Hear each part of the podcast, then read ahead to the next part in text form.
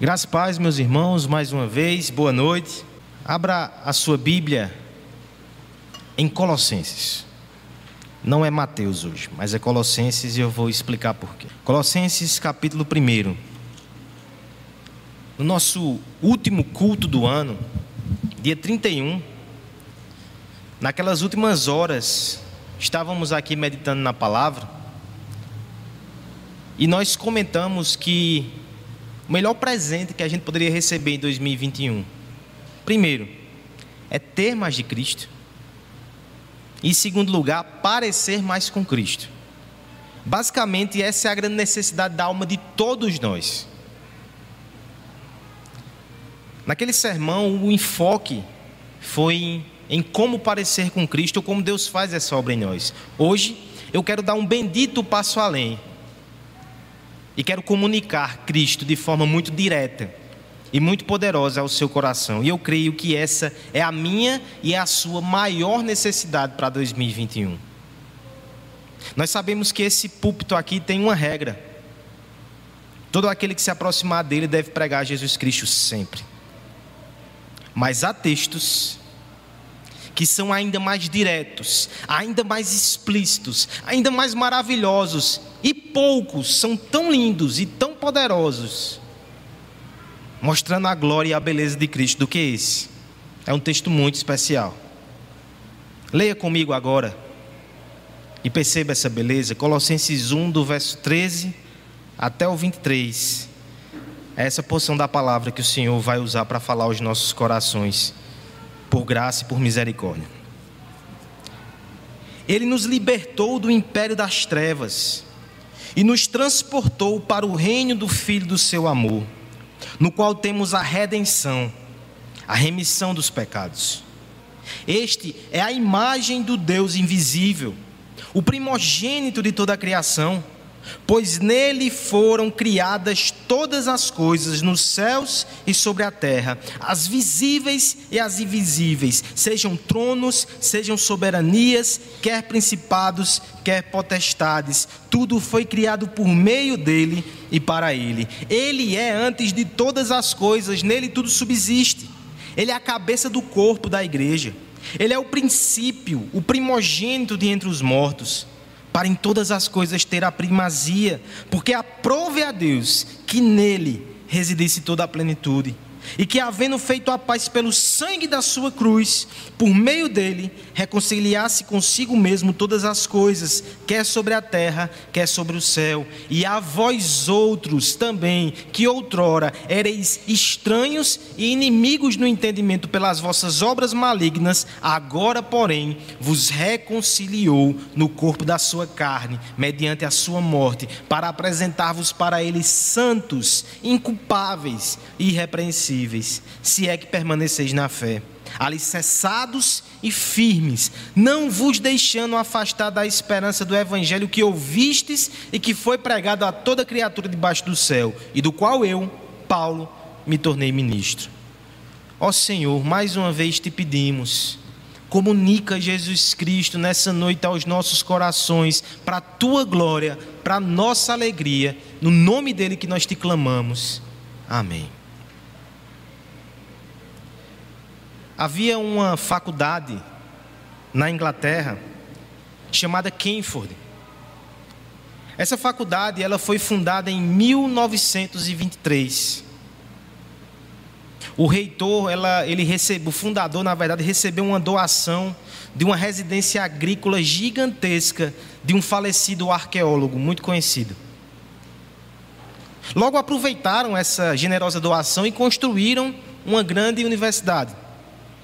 Mas havia um incômodo. No centro daquele terreno, daquele local onde ela foi construída, havia um grande bloco de pedra. Eles não sabiam direito o que fazer com aquilo, ao mesmo tempo não destruíram. A universidade começou com as suas atividades e o bloco de pedra lá no centro. É claro que os estudantes não deixariam aquilo sem uso. Houve momentos, por exemplo, que algum deles colocaram um alvo ali e começaram a jogar dados nos intervalos que existiam e naqueles que eles inventaram entre as aulas. Depois a universidade resolveu dar um uso melhor àquilo e criou uma cantina no entorno daquela pedra e usava ela para colocar as bandejas enquanto não servia os alunos. Até que um dia, em 1994, um professor de história da arte chamado John Russell esteve ali para dar uma série de palestras naquela instituição e quando se deparou com aquele bloco, ficou extasiado. Na verdade, aquilo que era tido por pedra inútil, um estorvo arquitetônico, era um painel entalhado de mais de 3 mil anos que pertenceu a um rei assírio. Logo que descobriu o valor daquele artefato, colocaram em leilão e conseguiram 11,8 milhões em 94. Faça a conversão para o valor de hoje. Que riqueza! Diante dos olhos. E muitas vezes não notada e não apreciada. Mas antes que você condene essas pessoas, nós também temos uma rocha. E sobre essa rocha, a igreja é edificada. E o seu valor é muito mais superior do que qualquer artefato feito por mãos humanas. E nós também, muitas vezes, não valorizamos a riqueza que nós temos. Eu estou falando de Cristo. E na verdade, eu vou ser mais enfático aqui com você nessa noite todos os meus problemas e todos os seus problemas, sejam na igreja, sejam doutrinários, seja de prática moral, seja problema com pecado, seja alguma insatisfação ou algum sofrimento, em última instância, tem a ver com Cristo e o quão pouco nós valorizamos o maior tesouro que foi nos dado. Paulo vai mostrar isso para nós de forma muito clara nessa epístola. Ele escreve à igreja de Colossos e ele tem alguns alvos na sua mente. Aqueles irmãos estavam sendo assolados por heresias. A famosa e desconhecida em alguma medida heresia de Colossos. No capítulo 2 ele trata disso. Aqueles irmãos também tinham alguns problemas de ética e de moral. Eles converteram-se ao Senhor, mas muitas vezes eles viviam como antes. Capítulo 3 e capítulo 4, o apóstolo Paulo vai tratar de temas morais. Mas sabe o que precede? Correções doutrinárias e correções morais, prescrição de condutas. Sabe o que precede tudo isso? A raiz. No verso 1 e 2 ele faz uma saudação do capítulo 1. Nos versos 3 e 8, como de costume, ele rende graças a Deus. Mas nos versos 9, nos versos 13, na verdade, até o verso 23 que nós lemos, o apóstolo Paulo vai exaltar a pessoa de Cristo e vai nos mostrar que antes de tudo esse era o problema deles. Se eles entendessem quem é Cristo, os problemas doutrinários seriam corrigidos. Se eles entendessem como esse Cristo é supremo, eles viveriam de forma mais santa, por causa de Cristo. Seja qual for o seu problema em 2021, que você nem sabe ainda quais, quais vão ser. Seja qual for a dificuldade que você tem, seja qual for a carência que você, você sente, deixa eu lhe dizer que tudo que você precisa é Cristo. E nessa noite, a partir desse texto belíssimo da palavra de Deus, eu quero te mostrar a supremacia desse Cristo. E nós veremos que a supremacia de Cristo se revela em primeiro lugar dos versos 13 a 14 na redenção. Veremos também que a supremacia de Cristo se revela dos versos 15 ao 17 na criação. E por fim, a supremacia de Cristo, do verso 18 até o 22, se revela na nova criação. Redenção, criação e nova criação. Acompanhe comigo no texto essa revelação magnífica do tesouro que Deus nos deu. Vamos ler primeiramente os versos 13 e 14. Eu peço à igreja que leia comigo em voz alta. Verso 13: Ele nos libertou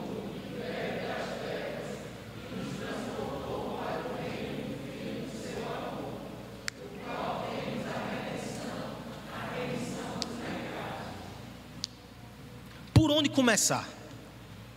Se esse Cristo é tão maravilhoso, tão grandioso e tão exaltado, por onde começar?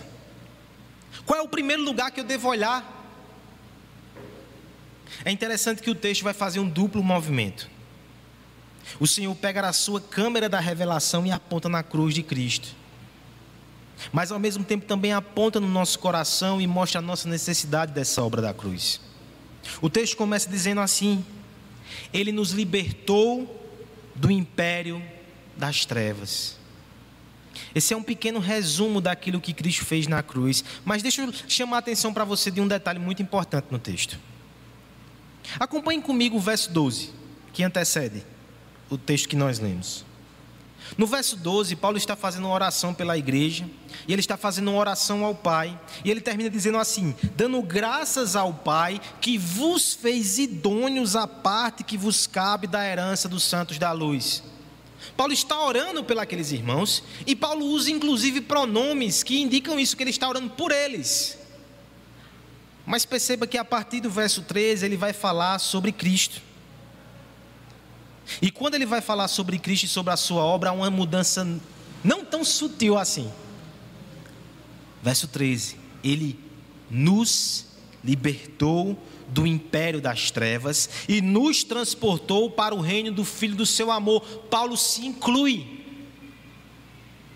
É como se Paulo dissesse: Eu posso discorrer sobre tantas doutrinas, Posso interceder a favor de vocês. Em alguns momentos eu posso me colocar fora das situações, mas quando diz respeito a Cristo e a sua obra, ah não. Eu me incluo. Porque essa também é a minha história. Essa também é a minha maior necessidade. Eu também fui escravo, eu também fui cativo, eu também estava algemado pelos meus pecados e andava nos rumos do império das trevas. Até que um dia Deus me libertou. Irmãos, ainda há pouco aqui na liturgia nós comentávamos sobre esses homens que estão lá na casa de apoio, que estão escravizados pelo pecado. Mas eu me lembro das palavras do diácono Everaldo lá dizendo: vocês, em muitos aspectos, não são diferentes de nós, porque nós também lutamos contra os nossos pecados, e muitos de nós éramos escravos do pecado quando fazíamos parte do reino das trevas. Nós pensávamos que dizia não, mas na verdade a gente só fazia o que o pecado queria. Acordávamos e dormíamos pensando em alimentar os desejos da nossa carne corrompida. Mas o Senhor, Ele nos libertou.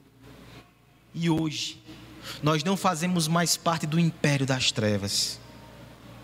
Nós fomos transportados para o reino do Filho do seu amor.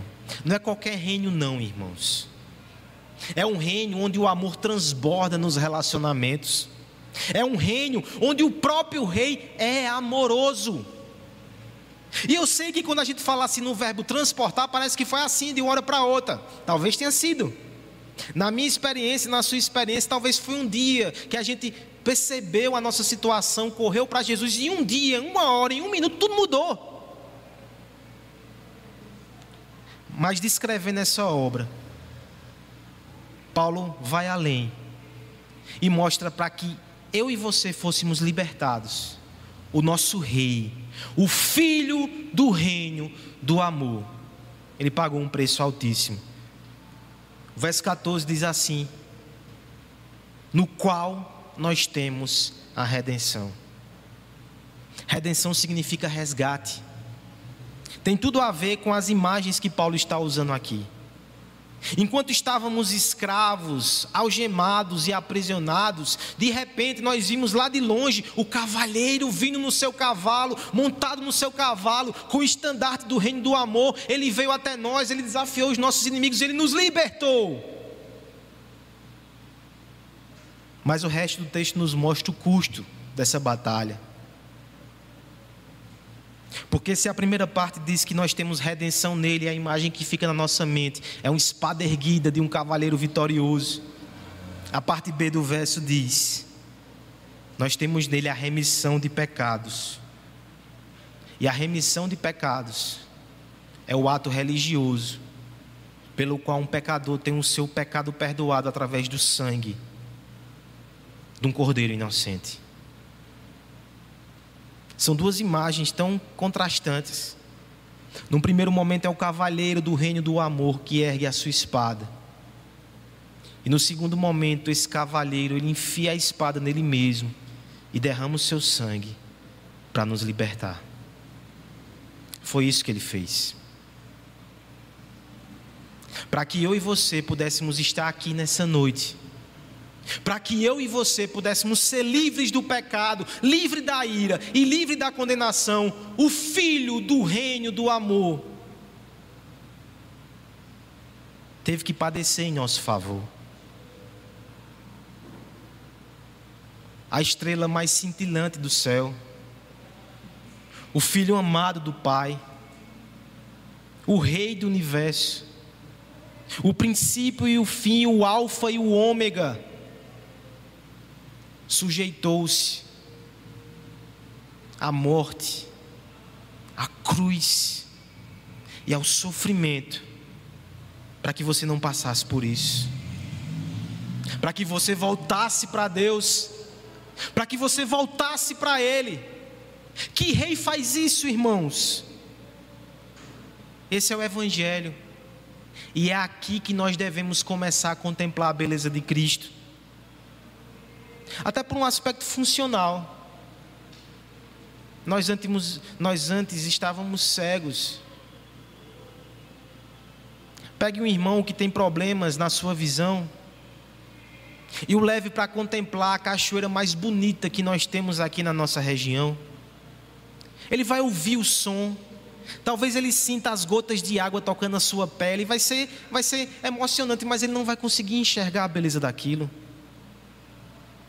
Talvez um irmão que tenha problemas auditivos. Coloque-o diante da orquestra mais bonita. No máximo ele pode tocar ali os instrumentos ou as partituras, mas vai faltar algo na sua experiência. Enquanto nós estávamos no reino das trevas, a escuridão não estava só lá fora, também estava dentro dos nossos olhos e nós não enxergávamos beleza em Cristo. Mas um dia, o Espírito Santo aplicou esse sangue nos nossos olhos. Os nossos olhos se abriram e a partir dali a gente nunca deixou de se espantar como Cristo é maravilhoso e a gente não conhecia nem contemplava antes. É porque a gente não lembra, irmão. Mas talvez você esteja aqui nessa noite e não sei se foi sua mãe, não sei se foi seu pai, não sei se foi algum amigo seu, falou tanto de Jesus e você achava ele chato e aquilo para você não, não lhe tocava. Mas de repente você foi transportado para esse reino e Cristo é incomparável aos seus olhos. Eu quero que você pare e admire um pouco esse Jesus e a sua obra. Admire com profundidade antes de passar adiante. Porque na verdade nós temos o seguinte padrão na nossa mente. A bondade, ela é melhor apreciada quando a gente contrasta com uma grande necessidade. Não se compara aquele que dá um banquete para os pobres com aquele que oferece uma festa para os seus amigos íntimos. É muito mais bela a primeira iniciativa. Não se compara aquele que perdoa o faltoso, ou que abraça o solitário, com aquele que troca fego e afato com, com seus amigos mais íntimos. A bondade se destaca diante da necessidade. Agora pense na nossa necessidade. Pense na nossa situação, pense no nosso estado deplorável e veja a bondade de Deus que se revela de forma suprema na cruz. Porque ali a joia mais preciosa do tesouro celestial foi lançada nas profundezas da nossa falência. O ser mais pleno em pureza que o universo já conheceu acolheu-nos em nosso fracasso. Essa é a beleza do Evangelho. Ela espanta os anjos no céu, ela escandaliza os homens na terra, mas ela conquista o coração daqueles que foram amados por Cristo e que foram transportados para o reino do Filho, do seu amor. Isso mexe contigo, isso te encanta, isso te transforma. Meus irmãos, nós temos uma série de deveres a cumprir no ano 2021. E eu quero que você contemple essa imagem linda todos os dias antes de levantar e de enfrentar o teu dia a dia. Para que você seja um marido e uma esposa melhor, um irmão melhor, um amigo melhor, um empregado, um patrão melhor, porque você tem que levantar do seu lugar de oração ali lembrando: Cristo morreu por mim. Eu entrego a minha vida a Ele em benefício e serviço aos outros. Nós estamos cheios de gurus aí que tentam nos ajudar a cumprir os nossos deveres. Isso é bom até certa medida, porque existe tanta gente aí querendo ensinar que a gente não precisa ter dever com ninguém, deve olhar só para o nosso umbigo. Mas ninguém vai te dar a motivação que o Evangelho dá. Fazer por amor, fazer por gratidão, fazer porque você está constrangido pela graça do Evangelho e pela graça de Cristo. Eu confessar pecados. É outra regra do púlpito. Exemplo pessoal, só quando for pecado. Termina bem, mas o pecado é tão feio que você não vai prestar atenção no fim, não. Estava preparando o sermão no sábado de manhã, os últimos ajustes. A Letícia fez: Amor, compra um quilo de carne moída quando for na igreja. Está certo. Ela fez: Ei, eu vou contigo. Eu disse: Será que é só um quilo de carne moída? É para ela dizer: Eu vou contigo. Ela disse: Não, também é uma batatinha e outra coisa. Ela disse: Não, peraí, Letícia, aí são dois cantos. Eu tenho que ir no açougue e tenho que ir atrás de, de, da batatinha. Já fiquei chateado. Eu sei que isso deixa ela tão triste quando ela pede alguma coisa para casa e eu faço de má vontade, eu resmungo. Ô pecador miserável. Afinal de contas, eu iria comer. Alguns instantes depois, a fina iguaria que ela ia produzir, né? De repente, depois de ter feito isso, eu estava estudando. Adivinha o texto que eu estava estudando? Esse. Esses dois versos aqui. E eu me peguei pensando naquilo que Cristo fez por mim. E eu fiquei pensando, eu fui transportado para esse reino de amor, porque eu me recuso a fazer coisas tão pequenas com amor. Fui comprar carne, não encontrei rosas, né, para demonstrar de alguma forma o quebrantamento. Encontrei uma rosa de plástico de dois reais, mas comprei máscaras que ela me pedia há muito tempo, eu não tinha comprado ainda. Mas foi só um gesto para dizer que o Senhor Jesus tinha me constrangido. E na verdade, irmãos, isso deve acontecer todo dia conosco. Todo dia, todo dia. Não se canse desse evangelho. Os atos que que são atos de sacrifício, que são atos de bondade, nos inspiram. E às vezes você vê um vídeo no YouTube, às vezes você vê um vídeo no seu celular, você ouve uma história, e aquilo lhe inspira, você quer fazer mais por alguém. Meu irmão, você tem o Evangelho de Cristo para aquecer o seu coração todos os dias. Contemple essa beleza espalhe a beleza do amor sacrificial no mundo. Contemple essa beleza, inclusive, para fortalecer o seu coração. Quantas vezes a gente já não começa o dia sofrendo porque a gente não tem isso, porque a gente tem que resolver aquilo, porque a gente está triste? Eu sei que existem coisas que nos machucam e coisas que sentimos falta. Mas se você calibrar o seu coração logo de manhãzinha, para ser grato por aquilo que Jesus te deu, por Jesus ser seu, você vai levantar diferente e vai encarar o dia de forma diferente. Eu não sei o que 2021 te reserva, mas uma coisa eu sei se você encharcar a sua alma com o Evangelho e com a obra de Cristo, com essa supremacia de Cristo que se revela na redenção, você vai ser mais feliz, independentemente das circunstâncias. Você vai ser mais feliz em Cristo. E você vai glorificar mais o nome de Cristo. Inclusive, isso é um teste para você, tá certo? Que está aqui nessa noite. Frequenta a igreja, se diz cristão,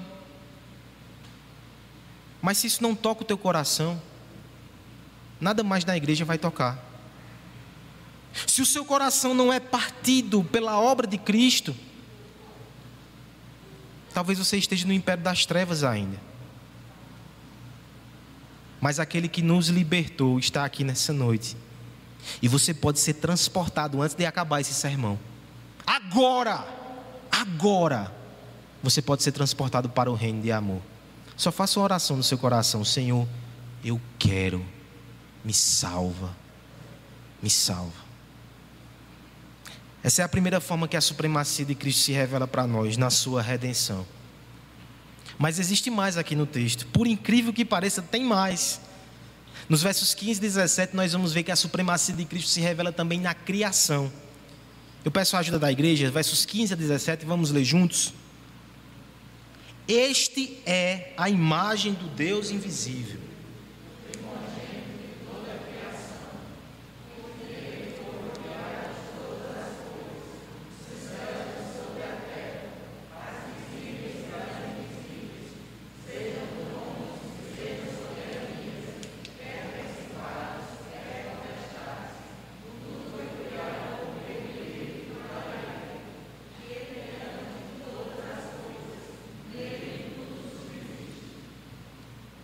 Depois que nós olhamos para a cruz e para a obra de Cristo, o Senhor agora pega a sua câmera, coloca ela num drone e essa câmera sobe, ultrapassa os limites da igreja. E nós vamos contemplar agora a beleza de Cristo no mundo criado. Olha como o apóstolo faz isso. Primeiro, ele usa uma palavra muito forte teologicamente: Este é a imagem do Deus invisível. Nesse primeiro sentido de imagem, nós podemos rememorar o texto que o nosso irmão Wallison leu ainda há pouco. Cristo é o resplendor da glória de Deus e a expressão exata do seu ser. Tudo aquilo que o Deus invisível é e que os olhos não conseguem contemplar, quando você olha para aquele homem que andou entre nós, ele é. Tudo que Deus é, Cristo é. Ele é a imagem do Deus invisível. Só que a imagem de Deus, desde o Antigo Testamento, desde Gênesis 1, tem outro significado também. Imagem não só porque eu revelo quem Deus é, nós somos imagem de Deus nesse, nesse sentido também, mas imagem como figura de autoridade e representação.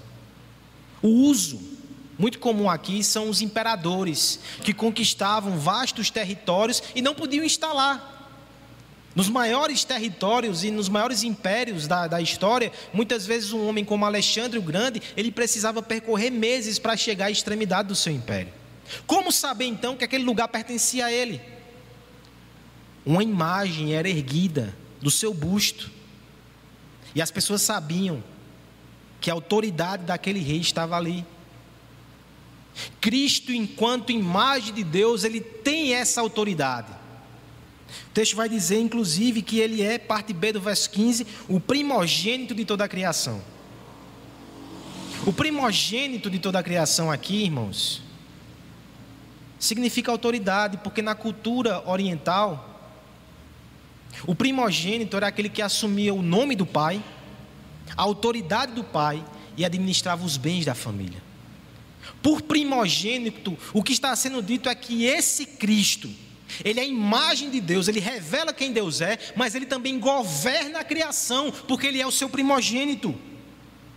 E tem mais, ele não faz isso de forma arbitrária. O verso 16 vai dizer: Isso é natural, pois nele foram criadas todas as coisas, nos céus e na terra, as visíveis, as invisíveis, os tronos, soberanias, principados, potestades, tudo foi criado por meio dele e para ele. A Escritura vai dizer que é pela palavra, haja luz, haja terra, que Deus criou todas as coisas e essa palavra é o Senhor Jesus Cristo. Tudo foi criado por Ele. E não só isso, veja como o texto termina. Ele está no princípio, mas ele também está no fim da criação. Tudo foi criado para Ele. Temos aqui a doutrina da criação, ancorada nas mãos de Cristo. Mas tem mais. O verso 17 vai dizer que Ele é antes de todas as coisas e nele tudo subsiste. Tudo subsiste está fazendo referência à doutrina da providência. Ele não somente criou tudo que existe, e tudo que existe foi criado por Ele. Ele governa, Ele sustenta com as suas mãos. Sabe essas mãos encravadas? Elas seguram o universo. O universo está em boas mãos. É como já disse alguém, é o Filho do amor de Deus que segura em suas poderosas mãos as rédeas do universo e nunca, em nenhum momento, a deixe escorregar do seu controle. Todo esse universo foi criado por Ele, é sustentado por Ele e caminha para Ele. Você sabia que toda a criação revela alguma coisa sobre Jesus? O poeta certa vez disse, Fernando Pessoa, que a realidade é o gesto visível das mãos invisíveis de Deus. Que lindo! Mas deixa eu completar a tua reflexão, caro poeta. A realidade visível também revela o Deus visível, Jesus Cristo. Ele teceu esse mundo com as suas mãos e em tudo ele deixou as suas digitais. E todas as coisas do mundo criado aí fora fazem um contorno do seu rosto. Feliz é aquele que consegue enxergar Jesus em tudo ao seu redor, em toda a beleza da criação. As alturas dos grandes montes e as profundidades dos mares que o homem nem consegue explorar direito, nos lembra como Deus é grande, porque ele é maior do que a sua criação. Mas também nos espanta, porque mostra que um Deus tão grandioso se fez homem, se fez criança e habitou entre nós, e mesmo assim, mesmo criança, o universo ainda estava na rédea das suas mãos. Esse é o nosso Cristo, que se revela na criação na diversidade de flores, de frutos, de aromas e de sabores, nós temos ali uma demonstração da multiforme graça de Deus, que se revelou também naquele Nazareno, que tocava cada alma de forma singular, que revela o seu amor, a sua bondade e a sua graça, de formas inimagináveis com cada um de nós. Tanta diversidade, tanta beleza, tudo se encontra nele. Esse é o Cristo que se revela na criação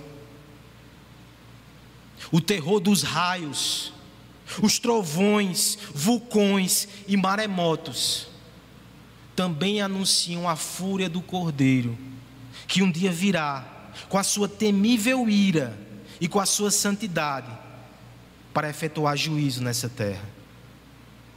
A criação, mesmo em destruição, também nos anuncia algo sobre Cristo. Mas não só coisas grandiosas. Sabe aquele orvalho discreto que apareceu hoje de manhã e logo sumiu? É o sinal da misericórdia de Deus que se renova a cada manhã. E nos ensina sobre a doce disposição do coração de Cristo, que não esmaga a cana quebrada, nem apaga o pavio que fumega. Ele ouve o quebrantado, ele o acolhe, ele o levanta. Esse é o nosso Cristo. Ele se revela na criação.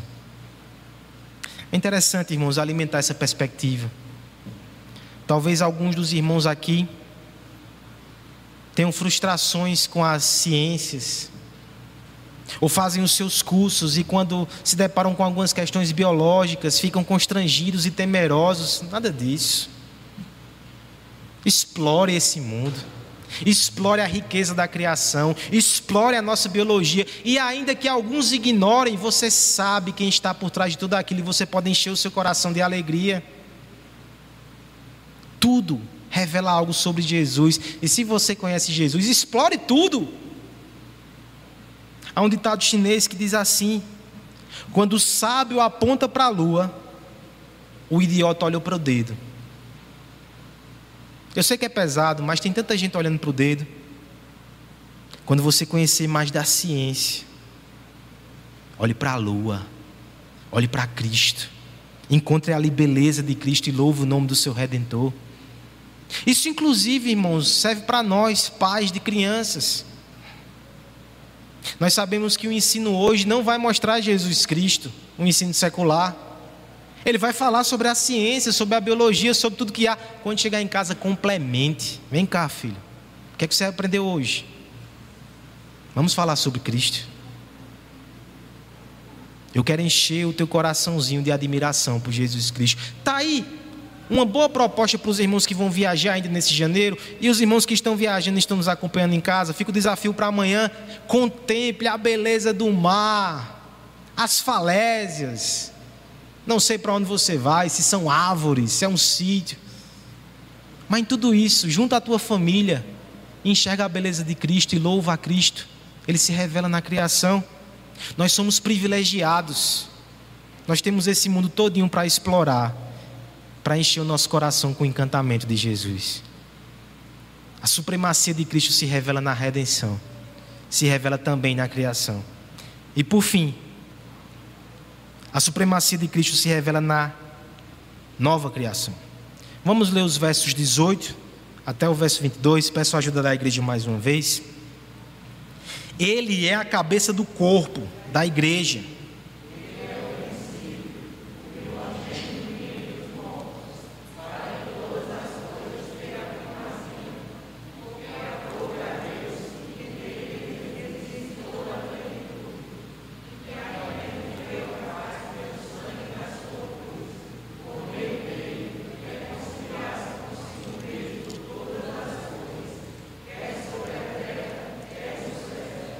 Só até aí, irmãos.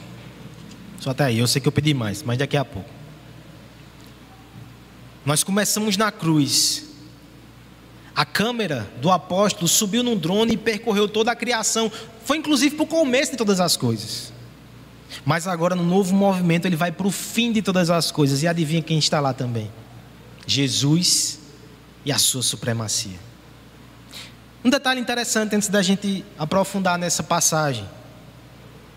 Os versos 18 a 20 têm uma sincronia com os versos 15 a 17, e ela é essencial para a interpretação. Alguns vão apontar, inclusive, que é uma estrutura poética. E eu concordo, porque eu vejo essa poesia linda. Veja, por exemplo, comparação. O verso 15 faz: Este é a imagem do Deus invisível. O verso 18 vai dizer: Ele é a cabeça do corpo, a igreja. Ele representa Deus ele é Deus, ele representa a igreja também, ele é o seu cabeça. Veja a sintonia. Aí a segunda descrição, no verso 15, vai dizer: Ele é o primogênito de toda a criação. A segunda descrição, no verso 18, diz o quê? Ele é o princípio, o primogênito de entre os mortos. Olha a sincronia. Depois, na, nos versos 16, é dito que nele foram criadas todas as coisas no céu na terra e por aí vai. Aí veja o que diz o verso 20: E que, havendo feito a paz pelo sangue da sua cruz, por meio dele reconciliasse consigo todas as coisas, quer sobre a terra, quer sobre o céu. Sabe o que nos ensina esse paralelismo?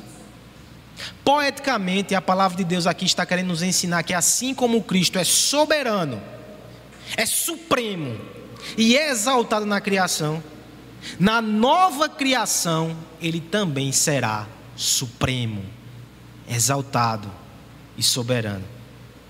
E o que é a nova criação? O texto nos diz, irmãos. Primeiro é o corpo de Cristo, ele é a cabeça do corpo. Nós fazemos parte de uma nova ordem, Deus está fazendo coisas novas nesse mundo.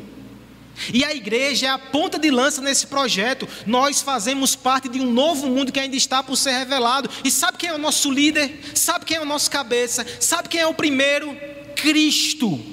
Cristo é o cabeça. Cristo é o princípio. Cristo é o primogênito dentre os mortos. Primogênito dentre os mortos. Como esses termos são preciosos, especialmente nos dias de hoje. O primogênito dentre os mortos é aquele que primeiro venceu a morte. Ele é o primeiro fruto da ressurreição, mas ele não vai ser o único. No presente estado de coisas existe morte. A gente sabe, a gente chora e muitas vezes a gente teme. Mas na nova criação de Deus a morte vai ficar de fora. E se Cristo ressuscitou, Ele é a garantia que a nova criação não padece mais, e eu e você seguiremos os passos do primogênito, seguiremos os passos do nosso cabeça. Ó oh, morte, onde está o teu aguilhão? Você vai ficar na criação antiga, na criação nova, é a criação da ressurreição, da vida eterna, da alegria eterna. A morte não vai mais nos alcançar.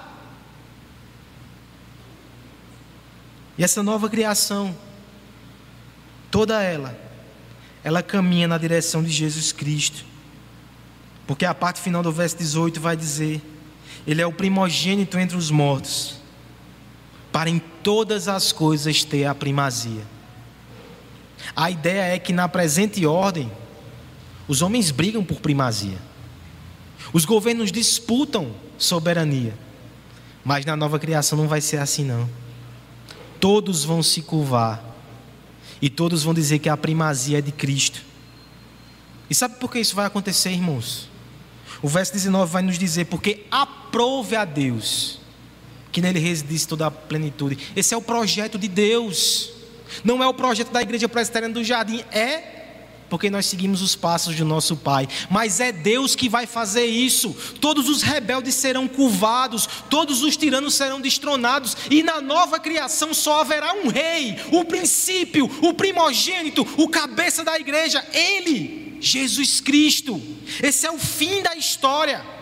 Isso está acontecendo porque o verso 20 vai dizer: por causa do seu sangue, por causa da sua morte, todas as coisas estão sendo reconciliadas no céu e na terra. Ou seja, eu e você estamos sendo reconciliados, a salvação está se espalhando, mas Deus está operando e eu não estou nem vendo, mas eu estou crendo. Ele está fazendo com que o universo todo se volte para Jesus Cristo mais uma vez. Esse é o fim da história.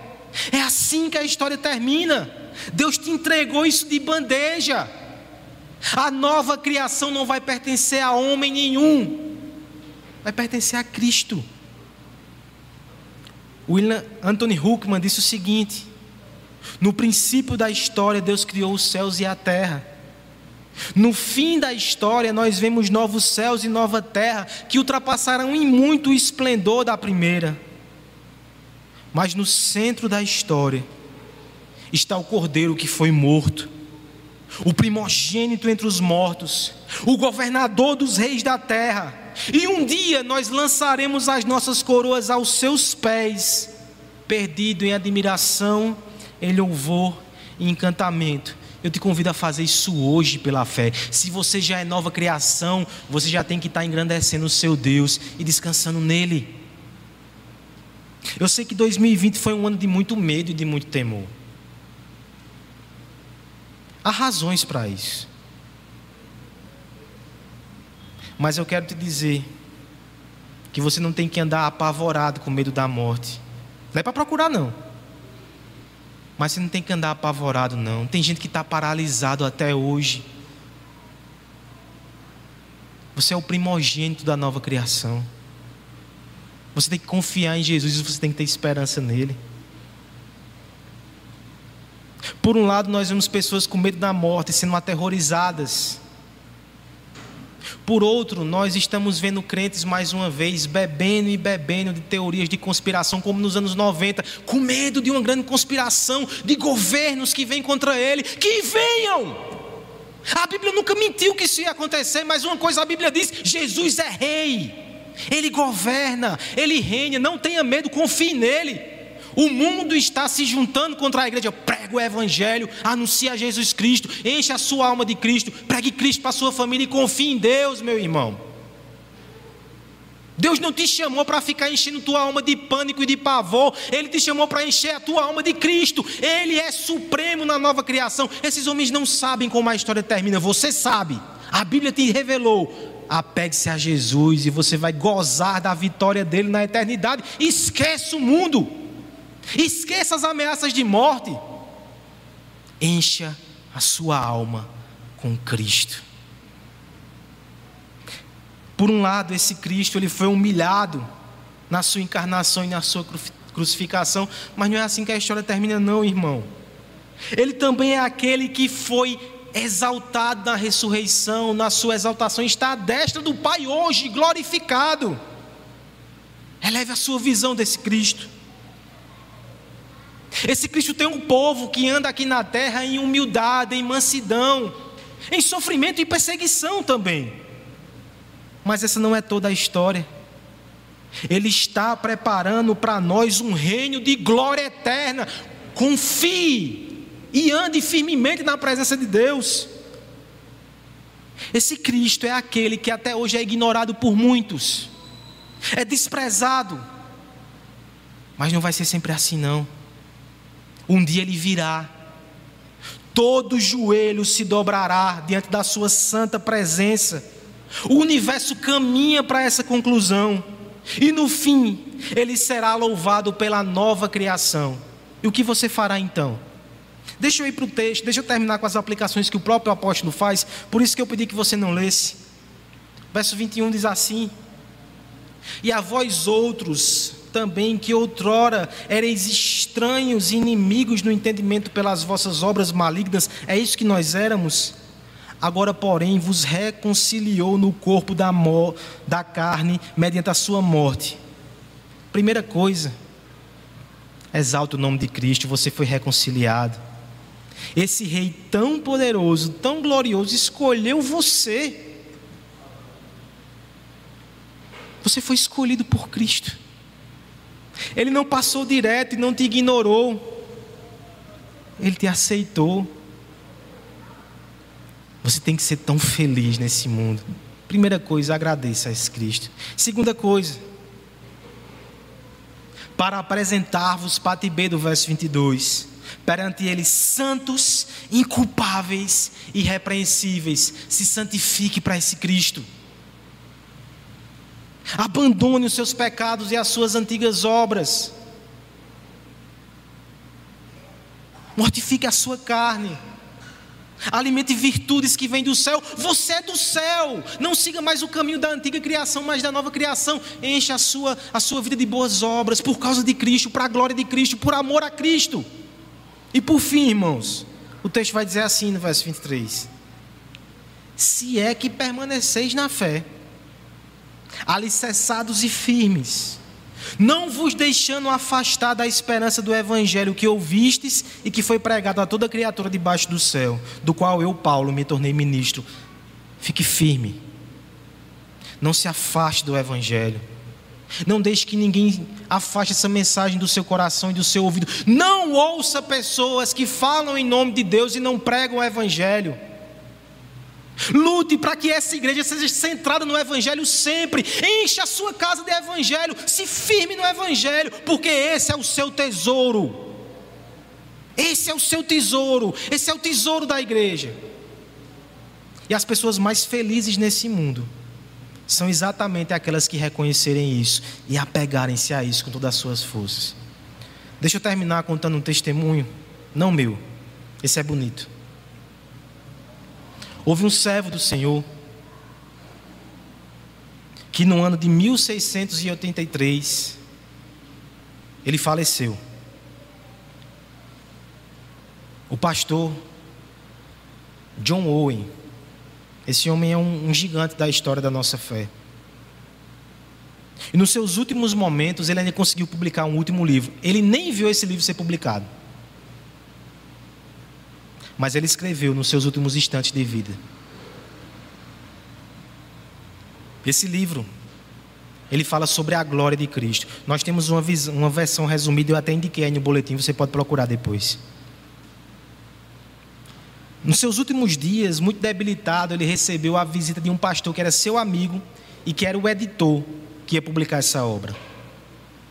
Aquele homem chegou na casa de John Owen e não foi recebido na porta. Anunciaram que o pastor estava muito debilitado, ele não conseguia mais se levantar da sua cama. Mesmo assim, ele concluiu o seu livro. Aquele homem, por ser amigo, então ele entra no quarto do pastor idoso senta na cabeceira ali ao lado da cabeceira e de repente ouve a voz daquele homem emocionado: Meu irmão, eu não poderia ter escolhido o assunto melhor para escrever no final da minha vida.